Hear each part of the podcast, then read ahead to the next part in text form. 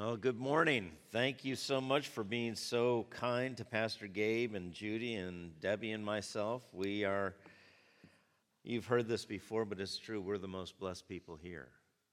We have the, not only the honor and the privilege of serving God, but serving people that God loves and getting to know people that we would never know any other way. And it is an amazing gift and treasure. And just like Jeremy said, um, you know, talking about uh, tomorrow being the last day of the month, we are less than a month away from Thanksgiving. And I'm sure there are many of you that are already, but there are many of us that are not. And then we're less than two months away.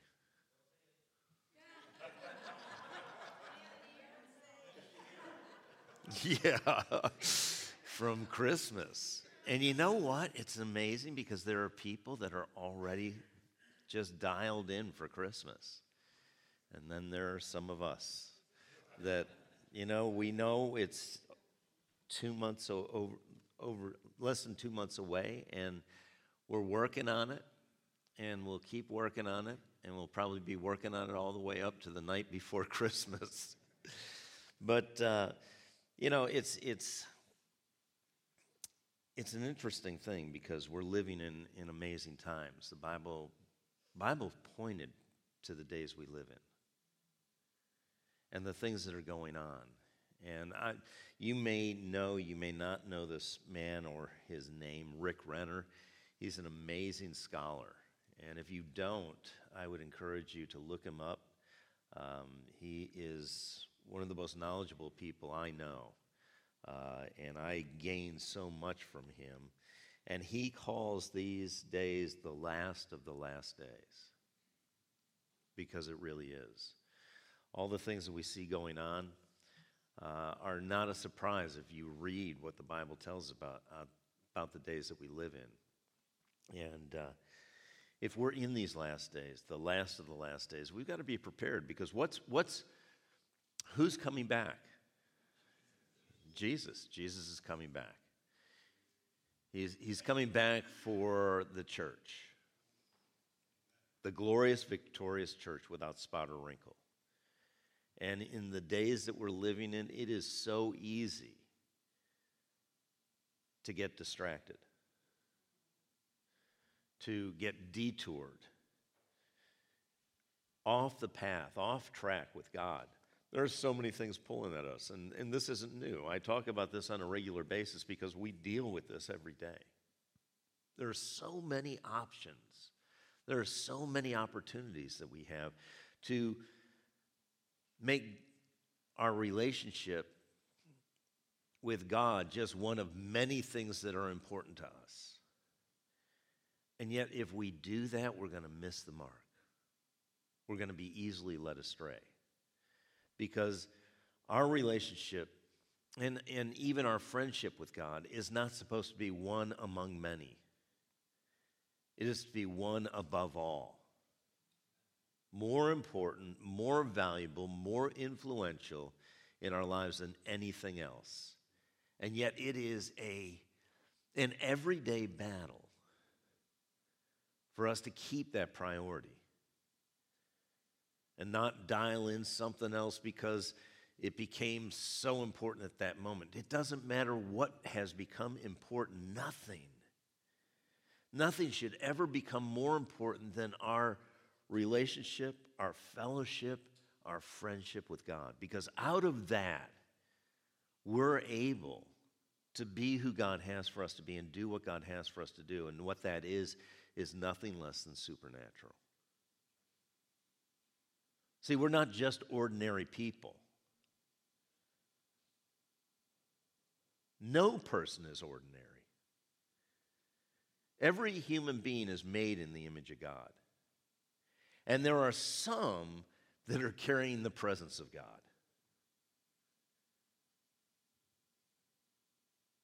Those of us that carry the presence of God because we've received Jesus as Lord of our lives,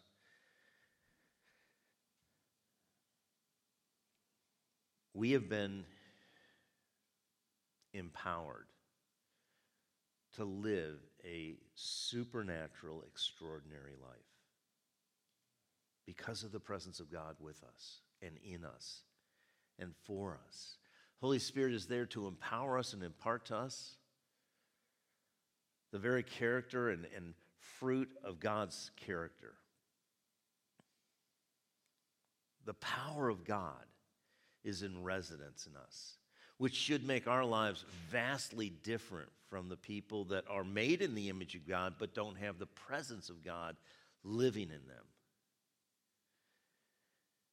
And yet we, we, we're rapidly approaching the return of the Lord. And we need to be prepared, just like Christmas being prepared. We need to be prepared for the return of the Lord and not waiting till the last moment. And in, in 1 John chapter 2, verse 28, we've been learning about abiding, but this is again, this is a scripture that tells us how important abiding is.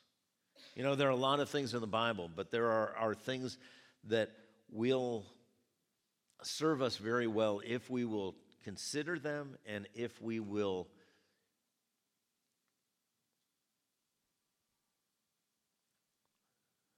follow them in our lives. And this is what it says Now, little children, abide in him, that when he appears, we may have confidence and not be ashamed before him at his coming. Abide in him. That we won't be ashamed at his coming. Why would anybody be ashamed at the coming of the Lord? Well, I don't know about you, but I know that there are various times I've, I've been very ashamed. And, and the Amplified Translation says this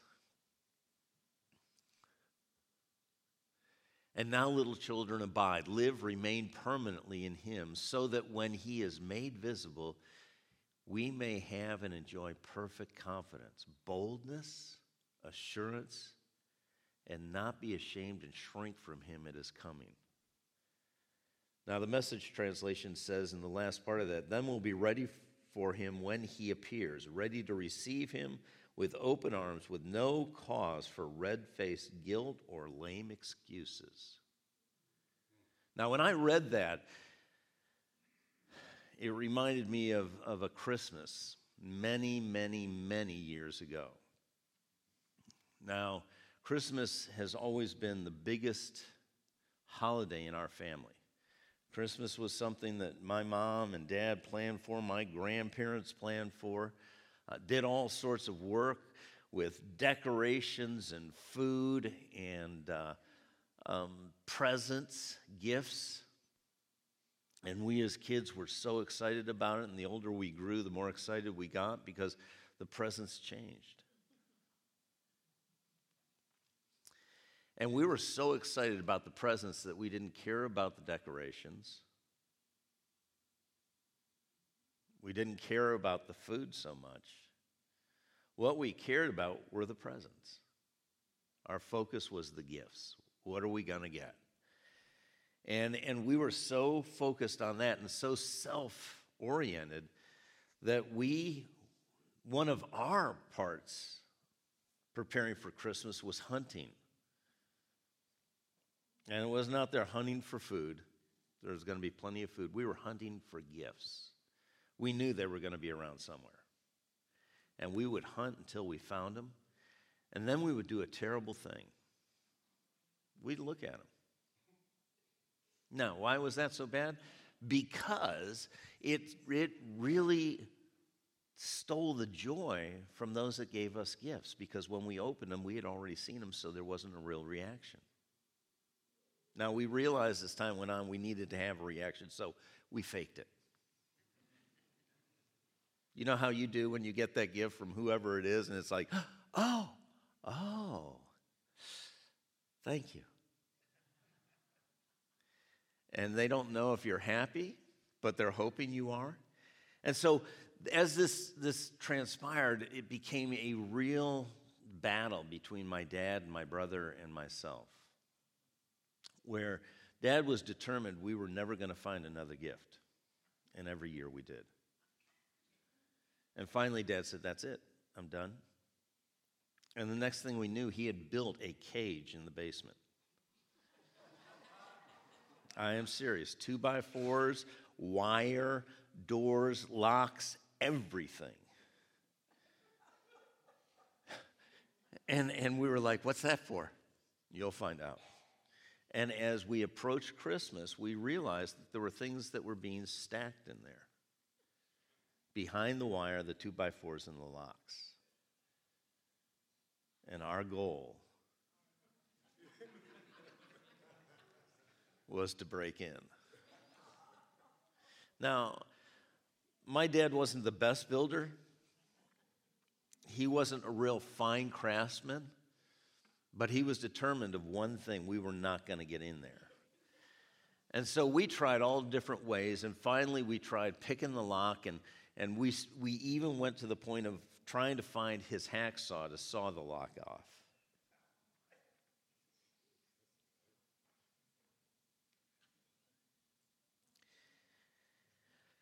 And one night, it was getting close to Christmas and we still hadn't gotten in. And we really wanted to know what we had. And one night, my brother and I, who we slept in bunk beds, got up in the middle of the night and went downstairs, and we had found his hacksaw. And we're sawing away. And I'm telling you, it is not fast and it's not easy.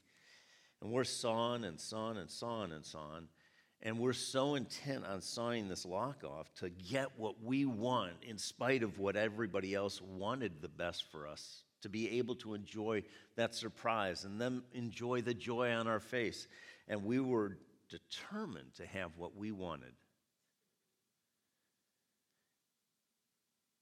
And we're down there, my brother's holding the light, I'm hacksawing away, and we're just oblivious to anything else.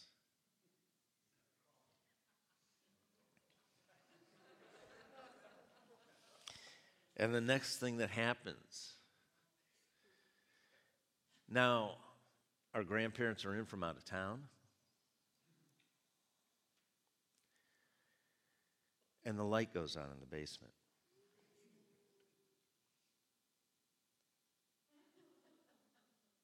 And we knew we were busted, but we didn't know by who. And we both turned around to see both sets of grandparents and my mom and dad.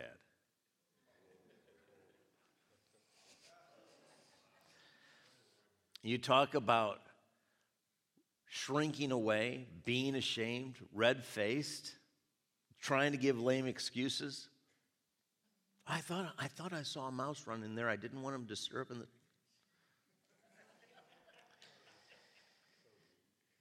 And it was, it was terrible. And I remember that because I felt so guilty because I was.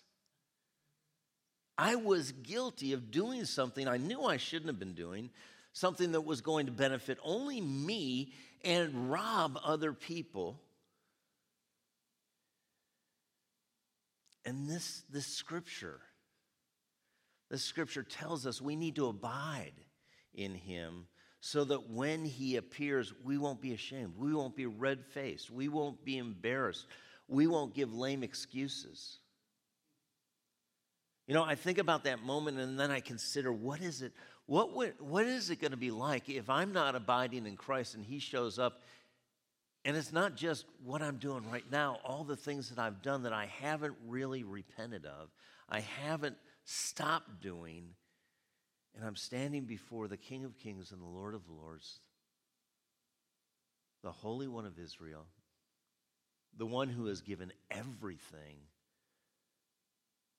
so that I could have everything. And I'm trying to get away with stuff. And it's stuff, listen, it's stuff that he's already warned me is going to rob my life of the very things he has given his life to provide.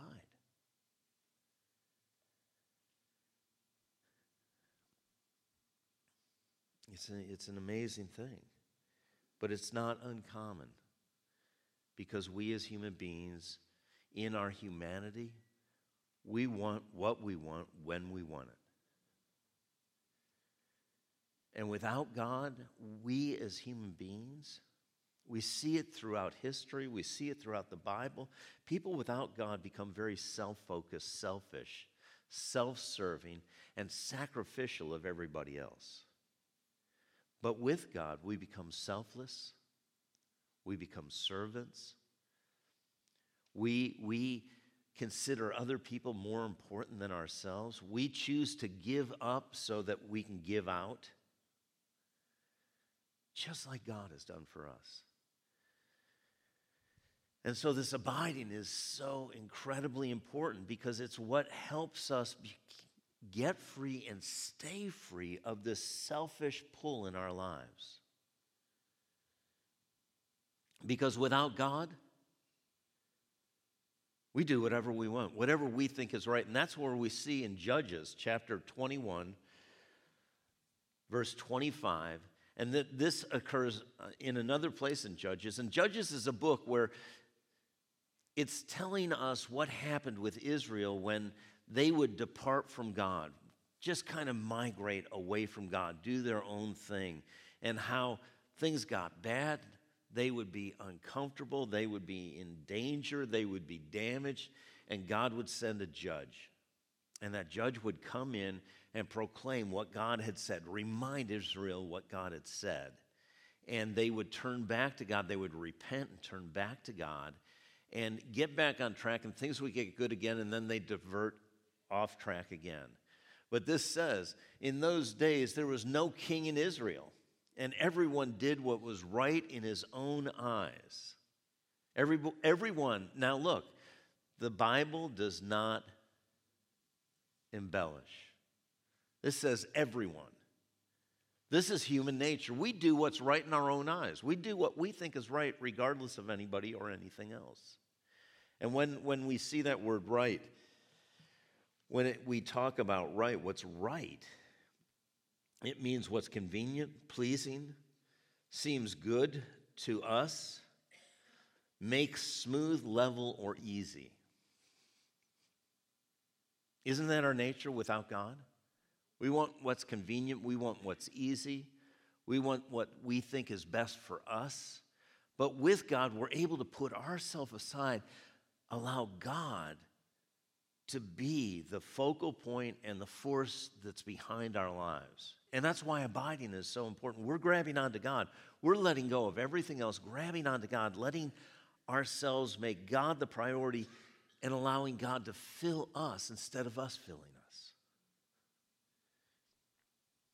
And if we don't, then we have this. There was no king in, in Israel, and everyone did what was right in their own eyes. We're seeing that in our society in these days. People are looking at each other and saying, You're doing wrong because you're not doing what I'm doing. True? Absolutely true. I am watching, Debbie and I drove, I don't know where it was the other day. I'm watching more people run red lights, run stop signs. Why? Because they just don't want to regard that. They want to do what is right in their own eyes. I don't need to but what happens when we disregard any, everyone and everything other than ourselves? Do we become beneficial to the people around us or dangerous? Absolutely dangerous. And it's becoming more dangerous in the world we live in because people are doing what's right in their own eyes. And I would say we need to check ourselves. Are, are we considering God when we do what we do? Are we considering ourselves and what we want? Because we're being just like this. And the reason why it said this happened, there was no king. There was no one more important in everyone's eyes than themselves. And so Israel hit a new low.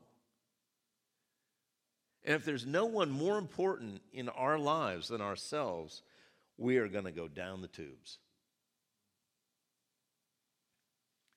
We're going to become dangerous. We're going to become detrimental to the people around us. And that's not what God has for us. And so we need to abide. That's going to keep us from being just filled with us so that we would be filled with God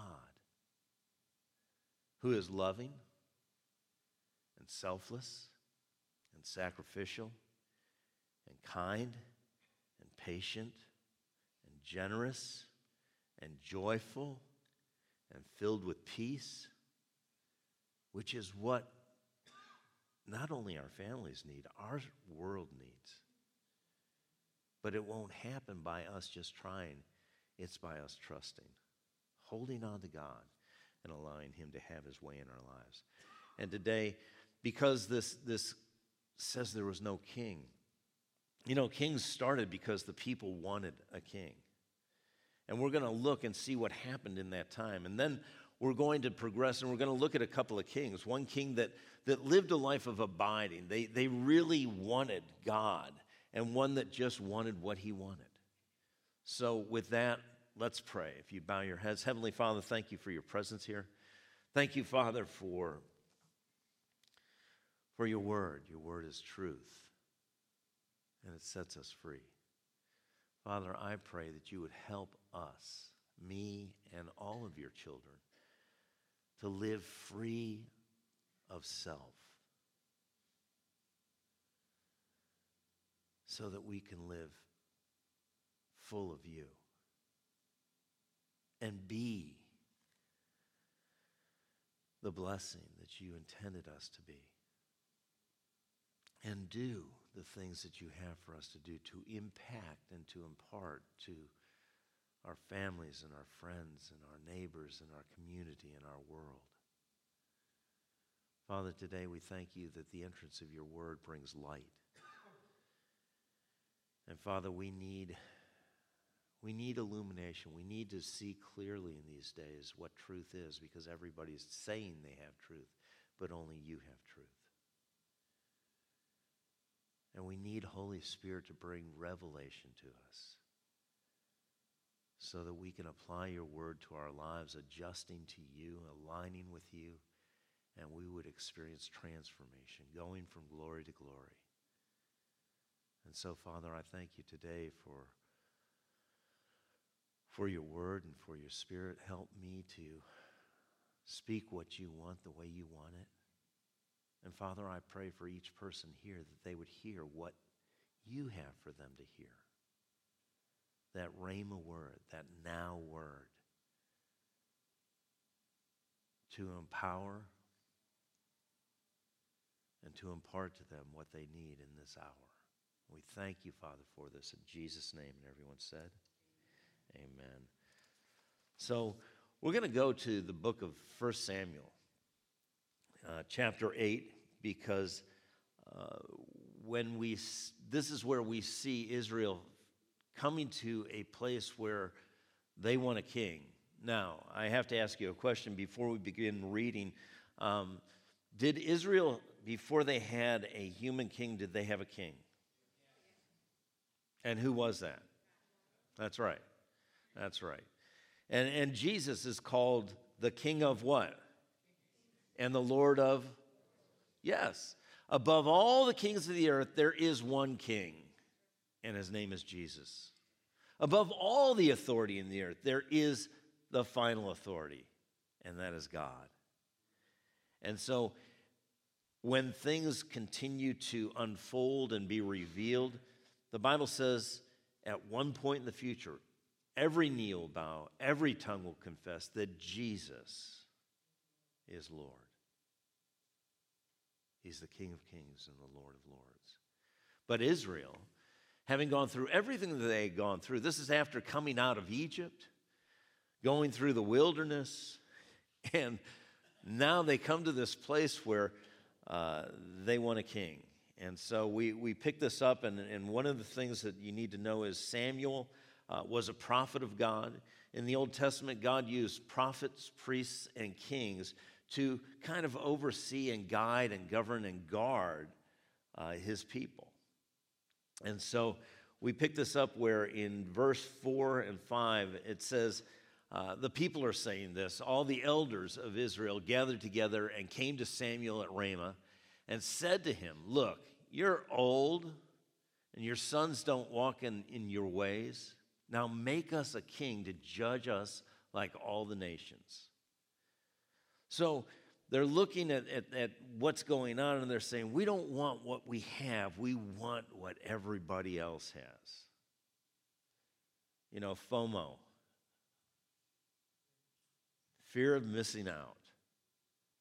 That green grass syndrome where we look and we say, oh my gosh. And this happens all the time, more than ever before on these platforms that are online where people are showing pictures of their life, and it's like every picture is better than the last. Is that reality? How many times do you see train wrecks on, on people's, you know, posts? Of course not. But that's reality. And so we look at somebody else's life and we think, I want what they have. You don't know what they have. And if they have it, you don't know what it took to get it. And many times we don't want to pay the price, we just want it. And the moment we begin to want what somebody else has, we're already being tripped up in sin. We're lusting and desiring something that someone else has instead of being thankful for what God has done in our lives. I'm going to tell you a real cure for envy is gratitude. The moment you start to envy somebody else, you begin to think about, begin to rehearse in your own mind. God has been so good to me. He's done this and this and this and this and this. And all of a sudden, you're going to realize how good God has been in your life. And if you can't find what God has done that's good, then there is a blindness in your life. If we as Christians got salvation, it's more than what we deserve.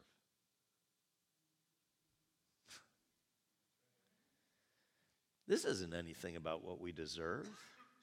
I will we'll make this a little easier. I don't deserve heaven. I deserve hell. I was a sinner, and at times I still sin. Oh, I knew I needed to leave this church. Listen, if that's why you're leaving the church, don't bother going anywhere because there's no perfect church.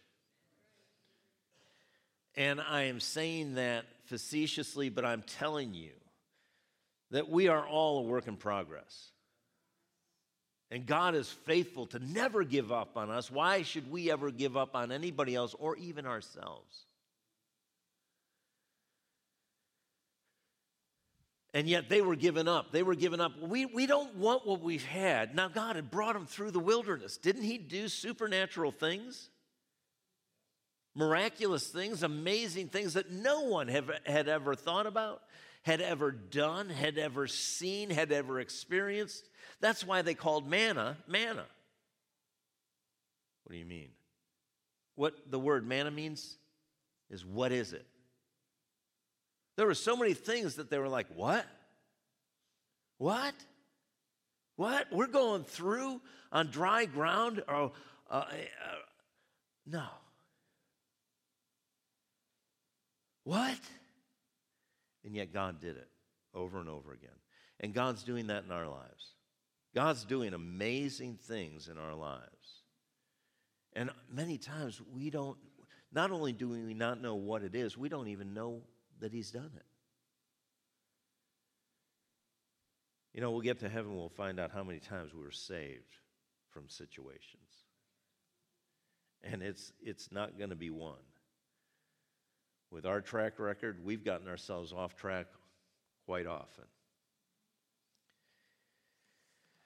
And just like Jesus told Peter, the enemy wants to sift you. I'm telling you, we have real enemy. He's out there to steal, kill, and destroy. But Jesus said, Don't be afraid. I've prayed. You know, He's still praying. He's praying for you. He's praying for me. He's praying for us. And His prayers will prevail. But they wanted to be like all the other nations. The Bible tells us that God called Israel a special people. But do you know in the New Testament, you are called a special people?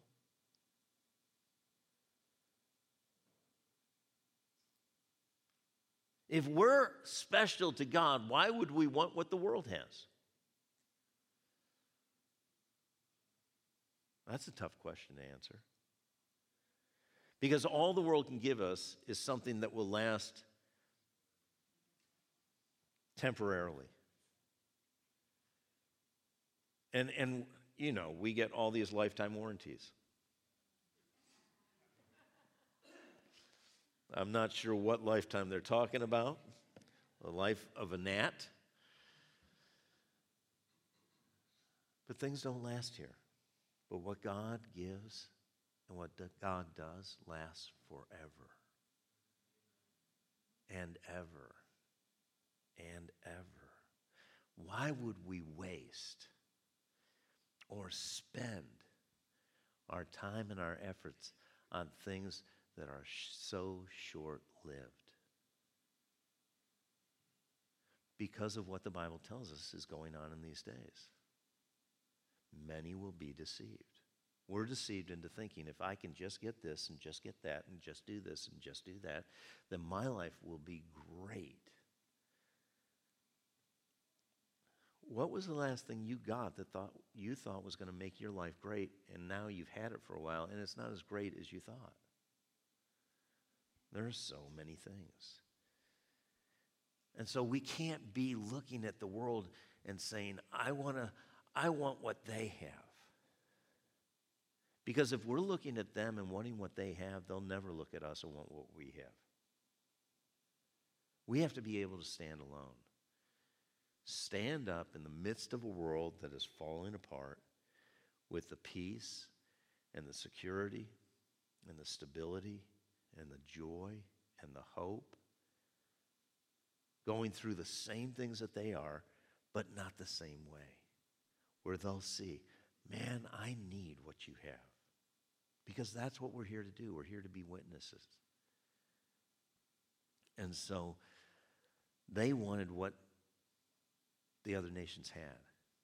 And they wanted what they wanted. And they couldn't be talked out of it. So we're going to see how this, this transpires. But in verse 6 through 8, uh, it says this the th- But the thing displeased Samuel when they said, Give us a king to judge us. Now, Samuel had been this go between, between God and the people, and the people and God. And so now he hears the people saying, We want, we want a king to judge us. And it displeased Samuel. What happens when you get displeased by what somebody's doing or saying? What's your first choice? What do you, how do you respond or react? Because this is an amazing thing, and this is why we're going through this. Samuel was, was displeased, he was bothered, he was troubled by what they had said. And yet, look at what he does. So he prayed to the Lord. Again, there's such good information here. When, when things happen that displease you, don't talk first. Pray first. Jeremy and I had the opportunity to listen to some really amazing uh, ministers recently in the uh, uh, Massachusetts area. And one said, Pray before you say. And it was that simple. Pray before you say. And, and it, I like these rhyming things because it's easier for me to remember. I don't always pray before I say. I sometimes say before I pray, and then I end up having to pray even more. You know what that's like. But if we'll pray, if God will be, that's what abiding is. If God will be our first source, He'll be our priority. He'll be the one that we turn to, trust in, look to, listen to, rely on before anyone or anything else. Man, our lives will be drastically different. And how we interact with other people will be drastically different. Because if we connect with God, if we reach out for God in that moment, abiding, and we receive from God before we react to them, then what's going to happen is we're going to get filled with what God has for us. And it's not going to be so hard for us to be patient or kind or loving or gentle or merciful or gracious because we're holding on to God and God is filling us. And as stuff squeezes us, what comes out isn't us, it's God, which is glory. Christ in us, the hope of glory. And in this hour, the world needs to see the glory of God. The world needs to experience the glory of God. And the way that happens is through you and me, through each one of us. And when they run into a Christian, they're not like, oh, you're another one of those Christians. I met one the other day, and you know what? They waved at me with one finger.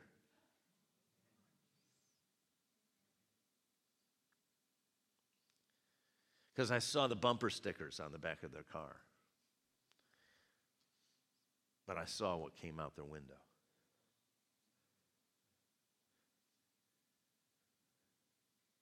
It should be that when people run into us and find out we're Christians, they're going to relate us to other people, and all of us are going to have the same character. We're going to have the same love we're going to have the same kindness and the same peace and the same joy.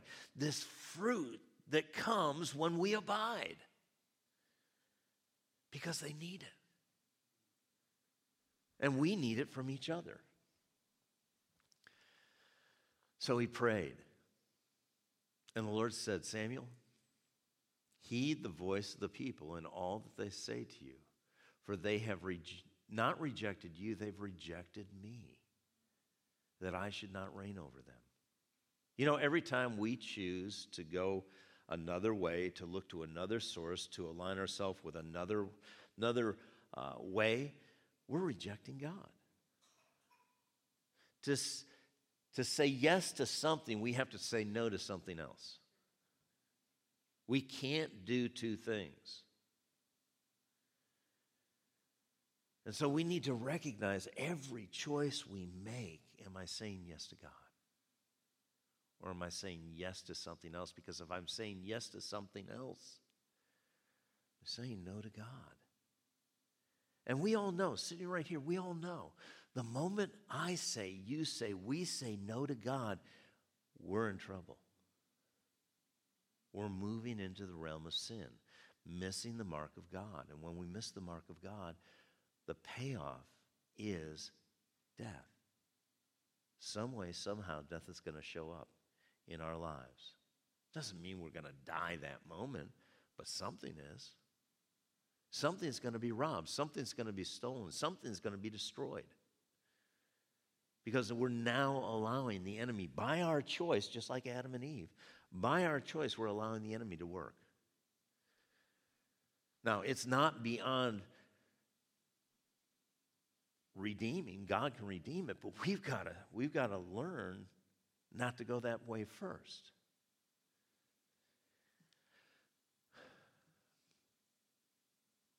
They have rejected me that I should not reign over them, according to all the works which they have done since the day I brought them up out of Egypt. Even so, this day with which they have forsaken me and served other gods. So they are doing to you, so they are doing to you also. Now, therefore, heed their voice. However, so he's saying, give them what they want. Listen to what they want. Give them what they want. How many of you know God will give you what you're asking for as long as it's in line with Him? And when it's not, He's going to let you and me go after what we want. He's not going to stop us. Don't you wish God would stop you? Man, I was one of those things I was going to be like, why didn't you help? And understanding that help is assistance, it's not control. And God assists us, He doesn't control us. The enemy controls us, but doesn't assist us. And so, in this moment, he says, give them what they're asking for. Because God will not force his will on us. But, or however, you shall solemnly warn them and show them the behavior of the king who will reign over them. Now, when God warns us, should we listen? I know that's an obvious question. But, but it's like the stop signs that people are running through. That's not a suggestion. It, it's, it's what's going to keep everybody safe. If they run that stop sign, then they and everybody else are in danger. If we ignore God, we and everybody else we come in contact with can pay a price. God warns us about that. And so he begins to warn them, and, and then in verse 10, it starts through verse 18, and I'm just going to read this through, and I just want you to listen. So Samuel told all the words of the Lord to the people who asked him for a king. And he said, This will be the behavior of the king who will reign over you. He will take, we just have to stop there. The first thing that he says, the first action of the behavior of this human king is he will take. And in the following verses, in a course of eight verses, six times, it indicates, it says, he will take. He will take, he will take, he will take, he will take, he will take, he will take. In our relationship with God, is God a taker or a giver? That's right. God is a giver. He's the giver of life. He's the giver of every good and perfect gift. He gives us everything that pertains to life and godliness. God didn't need us, we need Him. And God wanted us so that He could give to us what we couldn't get on our own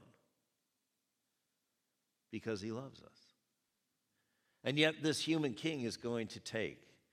And so it says, He will take your sons and appoint them for His own chariots and to be horsemen, and some will run before His chariots. That sounds like fun and he will appoint captains over his thousands and captains over his fifties, and some will and will set some to plow his ground and reap his harvest, and some to make his weapons of war and equipment for his chariots. He will take your daughters to be perfumers, cooks, and bakers, and he will take the best of your fields, your vineyards, your olive groves and will give them to his servants, and he will take a tenth of your grain and your vintage and will give it to his officers and servants. And he will take your male servants, your female servants, your finest young men, your donkeys, and put them to his work. And he will take a tenth of your sheep, and you will be his servants and you will cry out in that day because of your King, whom you have chosen for yourselves. And the Lord will not hear you in that day.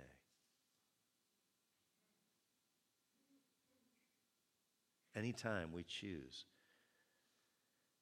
anything or anyone other than God to reign in our life, to be what governs us, what guides us, what guards us, what provides for us, we're in trouble. Because anything other than God is just going to take more than it gives. Every temptation we have, the enemy just masterfully wraps it up in a decoration that appears we're going to get so much from it that we couldn't possibly pass it by. And yet, it too is a deception. Because whatever it gives, the Bible says sin has pleasure for a season. Whatever it gives will be overwhelmed by what it'll cost. And yet, we still bite.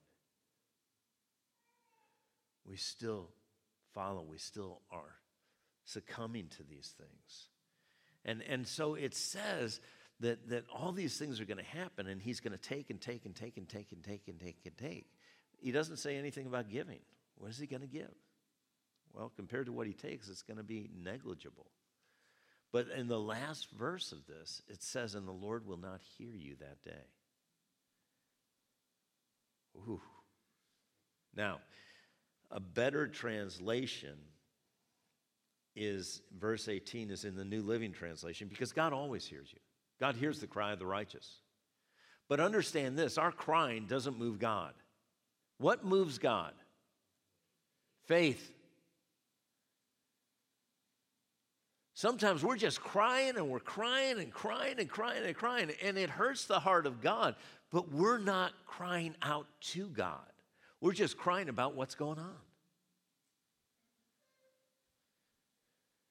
And so the New Living Translation says, When that day comes, you will beg for relief from this king you are demanding, but the Lord will not help you.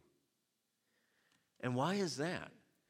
Because many times when we get in places where it's uncomfortable and we've gotten off track with God, what we want in our prayers, our prayers are more for relief than they are for repentance.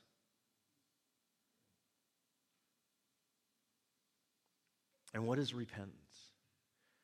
The word repent means to change your mind, which when we change our mind, we change our action. It means to turn around. Do you know that if we don't really repent, then there's nothing for God to do because we're still doing what we did. And we can't, in the midst of what we're doing, say to God, God, forgive me because we've got, we're still tracking with this stuff.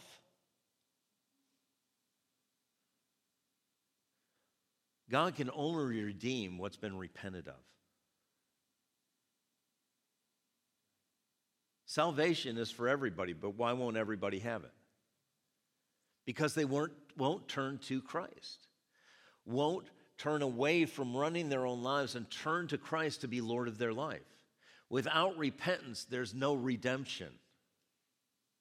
It's available, but the only way we can receive it is turn to God, to trust in God. And it's the same way with sin. Now, please understand, I want to make this clear because the enemy's going to just beat people up over this if you don't listen. When we come to that place and we repent, there were things in my life that were real strongholds. And I really, truly, one of them was alcohol, another one was pornography. I really felt awful about it. I knew I was doing wrong. And I would stop at certain points and I'd say, Oh God, I know this is wrong. I don't want to do this. And I would get rid of everything that was causing me to get tripped up and I would repent, I would turn back to God and I would confess my sin. 1 John 1 9 says, when we confess our sin, it's acknowledging, I did this, I made this choice. When we confess our sin, He is faithful and just to forgive us and cleanse us from all unrighteousness.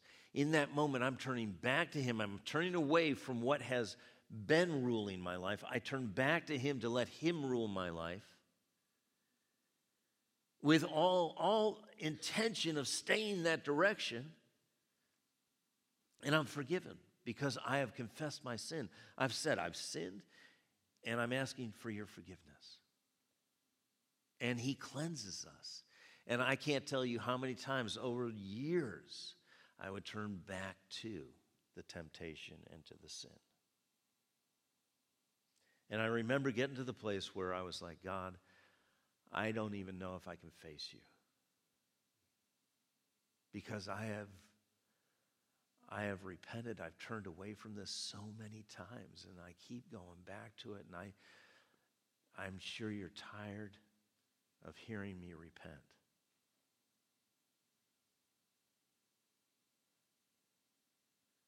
And I distinctly remember being aware that in that moment that I was saying, God, I've done it again, and I just, I can't even turn it to you. And I don't know how, but I know that I became very aware that God was like, You did what again? I see it as the first time. Is that because God is old and senile? No, it's because of what God does. When, when God forgives us, the Bible says He removes our sin as far as the east is from the west. And it doesn't matter how far you go east, you never get to west.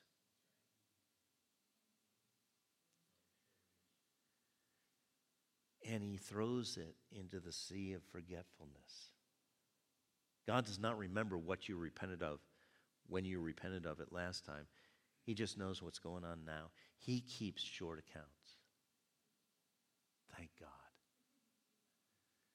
And so we can always go to Him, always go back to Him. But understand this God will not be working in our lives until He is invited. You and I control what goes on in our lives. And until we invite, just like until we invite Christ to be Lord of our life, we can't experience salvation until we turn to Christ and give Him these situations. Not just crying, oh God, this is so terrible. I'm so sad. I'm so sorry. But God, I have sinned. Forgive me. Restore me. And He will. Israel was crying about how difficult their tasks were when they were in Egypt until they cried out to God. God didn't, didn't work because they were just crying. Do tears move God? Tears touch God, but faith moves God. We need to operate in faith. We need to go to Him and say, you know what? I, I'm, I am being real with you. I've done this, and I don't want to do this, and I need your help, and I need your forgiveness and turn back to Him and trust in Him and track with Him. That is so, so important.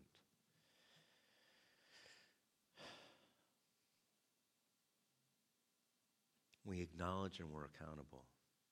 And then we receive what God has for us. And I've got, got two more scriptures just to share with you, and we'll close up. In verse 19 and 20, it says, Nevertheless, oh my, the people refused to obey the voice of Samuel. Now, it was Samuel speaking to him, but whose words did he speak? God's. God's words. He spoke God's words to the people, and they've refused. It, it's a lot easier to refuse to obey Samuel than it is God. And they said, No, but we will have a king over us, that we may be just like or like all the nations, and that our king may judge us and go out before us and fight our battles.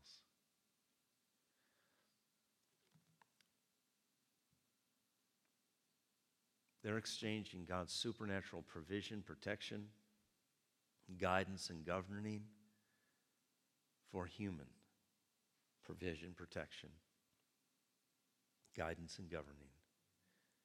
How do you think that went for them? We're going to find out. We're going to look at the first two kings Israel had. Now, one king, it was all about him. And the other king, he was a king that did his best to abide, to make God his priority, and it was very different. And we're going to see how, how this, this played out in their lives. One was very, very detrimental, and one was very, very beneficial. As a matter of fact, the best king Israel ever had outside of God. But we'll look at that in the next couple of weeks. If you'd bow your heads. Heavenly Father, thank you so much for your presence here. Father, I thank you for your word that won't return void. I thank you that it's life and health to those who find it today. We thank you for healings here today. And it'll go from here as we continue to remind ourselves of your word. Father, we thank you. We thank you for helping each one of us sort through all the things that were said here today because there is at least one thing for each one of us. And that word from you today will change our lives will impart to us what we need and empower us to be what you have for us to be, guiding us and governing us and guarding us and providing for us in ways that nothing and no one else can. So, Father, remind us of what was for us that we can walk in the light as your word is the light. And we thank you, Father, for this. In Jesus' name. And everyone said, Would you stand?